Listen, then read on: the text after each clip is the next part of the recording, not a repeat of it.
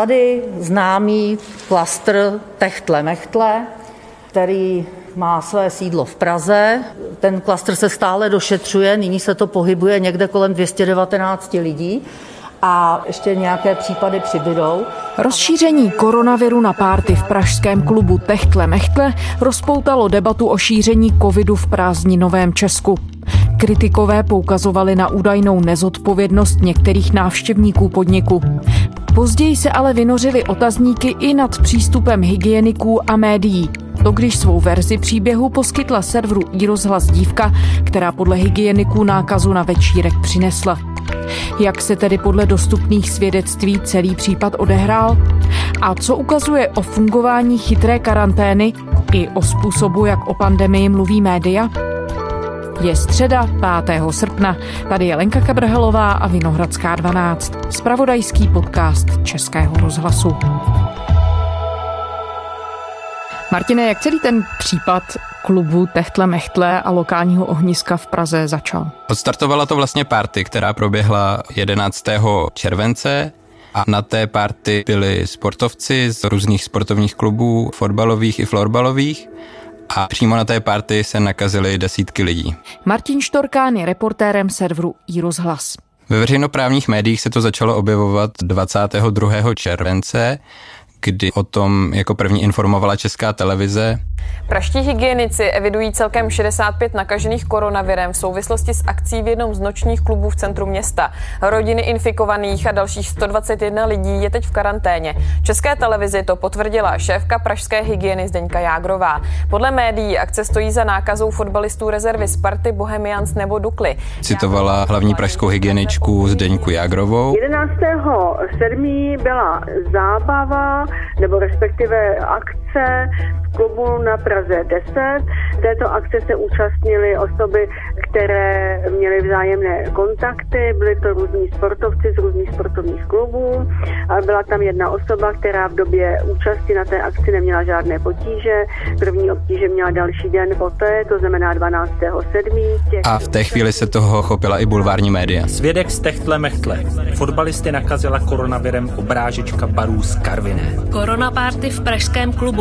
Ten večer měla příznaky, říká mladík o dívce, která nákazu roznesla. Nakazila je barmanka, tvrdí svědek. Klub to popírá. Další mluví o dívce z Karvinska.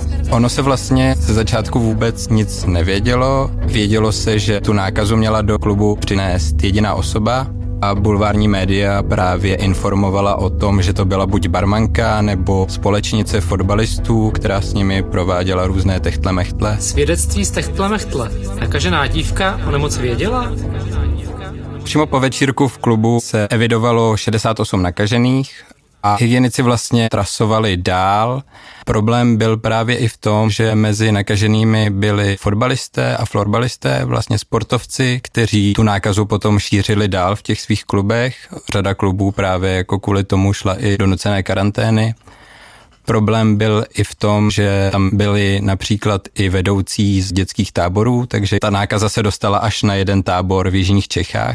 Pražští hygienici za jediný den potvrdili 101 nových případů, což je nejvíce od začátku šíření nemoci COVID-19 v Česku. Většina z nich se týká nákazy v pražském nočním klubu Techtle-Mechtle. Ten klastr je obrovský na to, že to je skutečně jeden klub a ukazuje se také to, proč jsme my chtěli, aby byly zavřeny v té krizové době tyto noční podniky, hospody, restaurace. To je přesně ten důvod, protože tam samozřejmě v těchto uzavřených prostorech to riziko šíření nákazy je enormní. Teorie hygieniků je taková, že z toho jednoho ohniska v Praze se to mohlo rozšířit do celé republiky a pacientem nula v tomhle případě měla být právě ta dívka, o které ve velkém informovala bulvární média. Ty jsi mluvil i s hygieniky a nakonec se ti podařilo mluvit i s onou dívkou. Tak když vezmeme nejdřív to, jakým způsobem pátrali potom všem hygienici, podařilo se tedy skutečně dohledat, že právě ona byla tím pacientem nula. Jakým způsobem to proběhlo? Hygienici na tom pracovali tak, že té party, o které oni mluvili, to byla oslava narozenin, která měla být v tom klubu Techtle-Mechtle a mělo se jí zúčastnit 17 lidí, včetně té dívky. A přes ty ostatní nakažené to dotrasovali až přímo tady k té pacientce nula. No ale je jasné, že přímo ona byla pacientka nula? Podle hlavní hygieničky Zdeňky Jágrové ano. Ten první zdroj je vlastně ten komunitní přenos populaci, kdy ona netuší, kde se mohla nakazit, a ty ostatní už jsme vyhledali na podkladě toho, že byli v jednu dobu na jednom místě. Pak si následně zase to byly kontakty, byl třeba jeden fotbalista, ale ten mezi tím byl na tréninku, takže se vyšetřilo celé to tréninkové družstvo a tam se třeba našly další 20 případy. To by se tedy podařilo zachytit svědectví i té mladé dívky. Jaká je její strana historie, jak o těch událostech mluví ona? Některá média informovala o tom, že dívka o nemoci věděla, dokonce, že měla mít pozitivní test, což ale sama dotyčná popírá.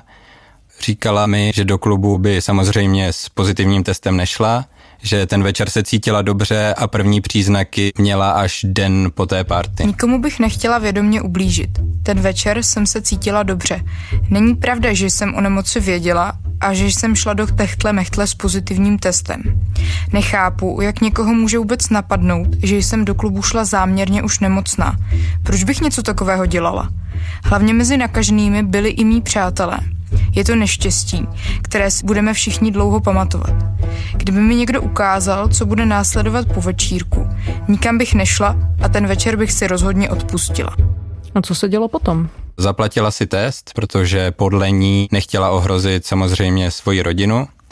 A na základě pozitivního testu, kdy měla výsledek ještě ten den, informovala hygieniky, pak začalo to trasování. Takže ona vlastně sama o své vůli zjistila, že je nakažená COVID-19 a snažila se sehnat všechny ty další kontakty. Ano, tak mi to řekla a potvrzuje to i paní Jágrová, hygienička. Některá média psala o tom, že ta osoba, která ten koronavirus měla mít, tak už o to věděla, což teda podle vašich informací... Tak Podle našich informací ne. My vycházíme vždycky z těch informací, které nám ten člověk poskytne, on nám je poskytne. V té první fázi, kdy většinou je zaskočen tou informací, takže pokud není propřelý konfabulacích, tak nám obvykle říká pravdu. Nicméně ta historie, která se objevila v médiích, zněla trochu jinak. Historie, která se objevila v médiích, zněla právě tak, že měla ten pozitivní test. Dokonce jeden nejmenovaný mladík pro server novinky.cz řekl, že o nemoci věděla, nebo věděla o tom, že nějakou nemoc má, že ji bolela hlava a do toho klubu šla s tímhle. Plus tam samozřejmě byly nějaké takové polopravdy, jako že to měla být barmanka, že to byla její oslava narozenin, přitom podle ní to byl obyčejný večer, kdy se sešla s 5 kamarády. V tomhle se rozchází i s tou verzí paní Jágrové, která říká, že to právě její oslava narozenin byla, takže v téhle věci vlastně nevíme, kdo mluví pravdu. No. Některá média píšou o tom, že jsem pořádala narozeninovou oslavu. Není to pravda. Protože jsme byli s pár přáteli domluveni, že se večer v klubu sejdeme. Někteří také psali, že jsem byla najmutou společnicí a s chlapci prováděla různé techtle mechtle. To taky není pravda. Asi hodně lidí zklamu, ale nic takového se nedělo. Ona nechce být v médiích jmenována kvůli vlně negativní popularity, která se vznesla hned po tom večírku. I ti sportovci, o kterých jsem mluvil a kteří se ten večer nakazili, tak se k ní prý nechovali úplně dobře. Chápu, že na mě byli lidé naštvaní. Přišli kvůli tomu o sportovní přípravy, o příjem, dovolenou a další věci. Ale přece jenom, když se jde někdo bavit do klubu, uzavřeného prostoru, kde nikdo nemá roušku a kvůli hlasité hudbě se tam návštěvníci vzájemně překřikují, musí počítat s tím, že by se tam mohl eventuálně nakazit. Ale i přesto mě překvapilo, kolik lidí dokáže být až nenávistných. A vlnu negativních reakcí schytala i od veřejnosti. Prý vyhrožovali rozbitím hlavy a tak. Lidé mi ironicky gratulovali k napsaným článkům a v uvozovkách slávě. Vytvořili mem, diskutovali o mě nehezky v komentářích, vyhrožovali mi, že mě pobodají nebo mi rozbíjí hlavu. Já jsem na tu dívku sehnal kontakt přes kamarády, ale nebylo úplně jednoduché ji přesvědčit k tomu, aby vůbec nějakou výpověď dala do médií právě kvůli těm negativním reakcím. Nakonec se mi to povedlo, ale rozhovor proběhl v textové podobě. Poslal jsem jí otázky, ona mi odpověděla. Zajímavé je například to, že má teď na Facebooku úplně minimum přátel a pravděpodobně si zrušila i Instagram, takže na těchto sociálních sítích vlastně přešla do takové sociální anonymity. My identitu té dívky známe, ale vzhledem k té negativní publicitě, kdy se objevovaly i výhrušky násilím, jsme se rozhodli, že ji nebudeme jmenovat. Netuším, kde a kdy jsem k nemoci přišla. Ani jsem neznala nikoho v mém okolí, kdo by byl pozitivně testován. V neděli jsem se necítila dobře, dostala jsem horečku a zemnici. Jelikož jsem chtěla mít jasno i kvůli rodině, ještě ten den jsem se na své náklady nechala otestovat. Bohužel byl test pozitivní. Není to poprvé, co se takhle vyhrocené reakce veřejnosti objevily. Zaregistroval jsem například, to se řešilo někdy v dubnu, případ pana, který se vrátil z dovolené v Rakousku, z lyžování a byl nakažený koronavirem. Příkoří od některých lidí z obce a nebo zprávy na Facebooku, že by si zasloužil kulku. I tomu čelí Tomáš, který onemocněl koronavirem, spolu s dětmi a manželkou žije v jedné z obcí na Olomoucku, která byla na čas uzavřena. A také se v jeho případě objevily různé výhrušky. Přišly i nějaké maily, nějaké takové zprávy, proč vůbec větráme, proč šíříme virus do okolí, jo, tím větrání, že vlastně ten virus vyletí. Dokonce mi bylo sděleno, a jestli, já mám totiž ještě den po dědečkovi, tak se ptali, jestli, ať se tam odstěhuju, že tady mě nechcou. Lidé mu například zakazovali větrat, aby nešířil ten koronavirus, i když podle epidemiologů se samozřejmě ten koronavirus otevřeným oknem šířit nemůže. Jenže zprávami o tom, že by Tomáš s rodinou neměl větrat, to neskončilo. Na Facebooku mu třeba jeden jeho známý Karel napsal, že by on a jemu podobní zasloužili kulku do hlavy. Později přidal i obrázek snajpera, když redakce radiožurnálu Karla konfrontovala, za svým postem si stál. Já jsem nikomu nevýhrožoval. Víte co, paní, já se s Tomášem znám dlouhý leta, o tým, jaký způsob mezi sebou komunikujeme, do toho vám absolutně nic není. Prosím vás, nevím, kde jste vzala tady to telefonní číslo, neotavujte mě, ano? Později poslal SMS zprávu, že komentář vyjadřuje pouze jeho názor a nikomu nic nevnucuje. Ten případ vlastně řeší policie. Aktuálně to stále prošetřuje. Podle epidemiologa Romana Chlípka z Fakulty vojenského zdravotnictví v Hradci Králové je téměř nulová šance, že by se někdo větráním mohl nakazit. A dodává, že by si lidé měli uvědomit, že pro nemocné je situace ještě daleko horší než pro okolí. Ten stres prostě infikované nemocné je daleko větší než pro to okolí a když jim to okolí to ještě umocní takovouto reakcí, tak pro toho člověka to musí být neskutečně špatné. A naopak to okolí by mělo jim psychicky pomoct a ne jim takhle je zraňovat a ubližovat, protože ta léčba u nich pokud je o to horší. Podle toho epidemiologa je tady to jako nejlepší přístup. Snažit se jako odstřihnout i od těch sociálních sítí, od toho okolí a vypnout se.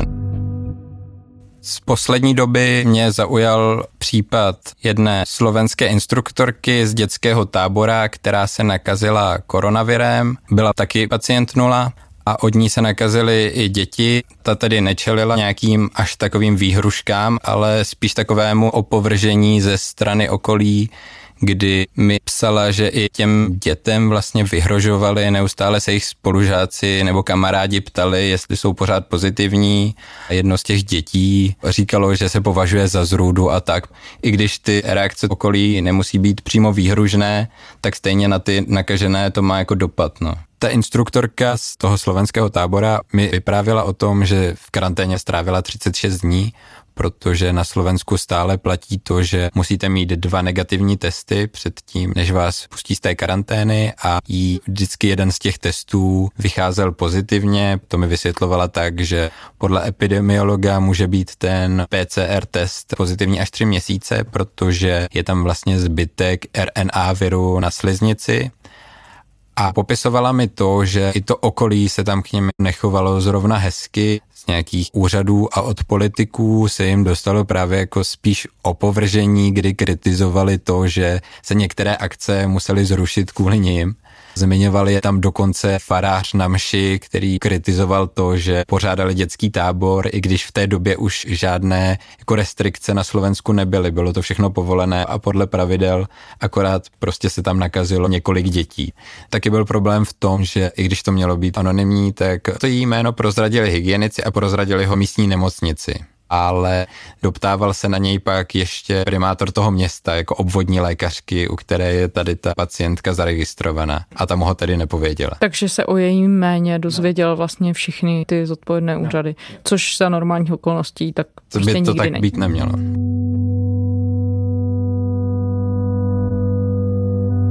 Když se teď vrátíme zpátky k tomu případu Techtle Mechtle, ten případ vyvolal velkou pozornost, jak jsi zmiňoval, veřejnost na něj reagovala, média na něj reagovala. Můžeme popsat, jak na výskyt ohniska v Praze reagovaly úřady, právě hygiena a tak dále. Tím případem se i hned po tom večírku začali zabývat hygienici, kteří začali trasovat další případy a jsou rozšířené v řadě krajů. Zároveň se ale objevila kritika na adresu postupu hygieniků tady v Praze. Co jsme se tedy dozvěděli o tom, jak funkčně je ten systém, který má šíření nákazy zabraňovat, nastaven? Systém kritizovala například na svých oficiálních kanálech Městská policie v Praze, kdy syn jednoho zaměstnance té policie byl 11. července také v tom klubu, ale přístup lékařů i hygieniků k tomu byl takový, že ho nechtěli testovat a rodina si pak musela testy zařídit sama a zaplatit si je. Dopadlo to vlastně tak, že 4 rodinní příslušníci byli nakaženi. Strážníkův dospělý syn byl 11. července v pražském klubu Techtle Mechtle a po týdnu se u něj objevily příznaky onemocnění. Rodina strážníka se tak obrátila na praktického lékaře, nemocnici i hygienu. Praktický lékař synovi žádanku na test vypsal až po opakované urgenci rodiny zhruba po 4 dnech od prvních příznaků. Strážník chtěl přitom nechat otestovat celou domácnost, ve které žijí i 2 lidé nad 65 let a taky synovu přítelkyni a matku. Neúspěšně. Příběh je vlastně takový, že ten zaměstnanec policie kritizuje, že v pátek už se nemohli na tu hygienu dovolat a vlastně s nimi ta hygiena nekomunikovala. Podle hlavní hygieničky Jarmily Rážové se ale zaměstnankyně omluvila s tím, že je právě v autobuse a situaci chtěla řešit potom, jenže to už právě maminka tady toho nakaženého už to řešit nechtěla, takže pravda je asi někde mezi. No. Ona opravdu paní mamince tady toho dotyčného dělila, že je po pracovní době, ale že je v autobusu a že jí zavolá, až dorazí domů, až zjistí z informačního systému, jak vlastně ta situace vypadá a ty potřebné informace. Na to jí bylo odpovězeno, že to už ať jí nevolá, že v té době oni už jsou v posteli. Pak nicméně řešila tu situaci s nimi celou sobotu, neděli, přestože neměla službu. Takže hlavní hygienička tedy odmítá, že by ta stížnost pražského strážníka poukazovala na nějaké pochybení. Hygiena to odmítá. Vidíte tento případ jako selhání hygieniků, nebo co z něj vyplývá? Rozhodně ne, já ho jako selhání hygieniků nevidím. Samozřejmě, abychom ho prošetřili úplně přesně, tak by nám policie, Městská policie Praha musela říct, o koho konkrétního se jedná, protože k tomu danému případu, kdy musíme znát jméno, příjmení a samozřejmě i rodné číslo toho člověka, abychom ho dohledali v tom systému, nebo teda kolegové, tak to se nestalo. Tudíž pan ředitel Středočeské KSky prošetřil ten případ a zjistilo se některé trošku rozporné věci oproti tomu, co tedy bylo psáno na tom webu Městské policie. Ale to vyjádření policistů skritizovali politici praští, například radní Petr Hlubuček z hnutí STAN, který to kritizoval v pondělí večer a na základě toho strážníci tu stížnost oficiálních kanálů smazali. Z celého toho incidentu se vlastně stala taková přestřelka mezi hygieniky a Městskou policií v Praze. Smazání kritického příspěvku žádala podle ředitele pražské Městské policie Eduarda Šustra Středočeská hygiena. On žádost nejdřív odmítal, příběh ale nakonec odstranil po intervenci pražského radního Petra Hlubučka z hnutí STAN. Já jsem se rozhodl, že to odstraním. Ano, samozřejmě na základě žádosti pana Městská Hlubučka, protože převládl názor, že tam tento obsah nepatří. Dokážeme teď říct 4.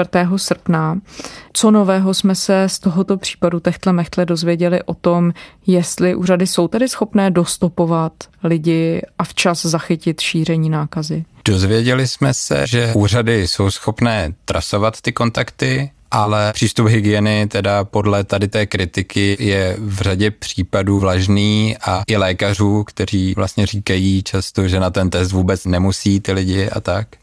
Ale celkově se na tu hygienu nebo na tu chytrou karanténu, která je hlavně o tom trasování těch kontaktů. Objevují stížnosti s tím, že hygiena vlastně nechtěla ty lidi jako nechat testovat a tak. A jakým způsobem se hygiena brání? Hygiena se brání mimo jiné tím, že je dlouhodobě podfinancovaná, vlastně nikdo nečekal, že přijde takováhle krize, když se museli škrtat nějaké peníze na ministerstvu zdravotnictví, tak to často bylo právě u hygieniků. Nastupující lékař v hygienické službě má zhruba o 10 až 12 tisíc méně než nastupující lékař do nemocnice. Já nejsem schopný třeba v konkurenci ostatních zdravotnických zařízení to místo obsadit bezprostředně. Rozdíly v platech mezi lékaři na hygieně a v nemocnicích jsou výrazné, upozorňuje ředitel krajské hygienické stanice v Liberci Vladimír Valenta. A právě nízké platy jsou jednou z příčin, proč není o práci na hygienických stanicích zájem. Zatímco před 13 lety měli přes 4 000 zaměstnanců, dnes je to polovina. Z toho lékařů je asi 170. Hygienici mají přitom na starost pokračování projektu Chytrá karanténa. Zároveň si hygienici stěžují na personální nedostatky, kdy například v Moravskoslezském kraji, to mi říkal hejtman Ivo Vondrák z ANO, jim v době té nejsilnější epidemie chybělo 11 lidí, takže podle něj ta hygiena v té době absolutně nestíhala. A je nějaké vysvětlení, proč ty personální nedostatky jsou i teď 5 měsíců po vypuknutí pandemie? No, oni si stěžují, že je nedostatek epidemiologů. Jedna z nejhledanějších pracovních pozic po celé zemi je teď nejspíš epidemiolog. Nové zaměstnance z této profese aktuálně do svých týmů chtějí přijmout hygienické stanice prakticky po celé zemi.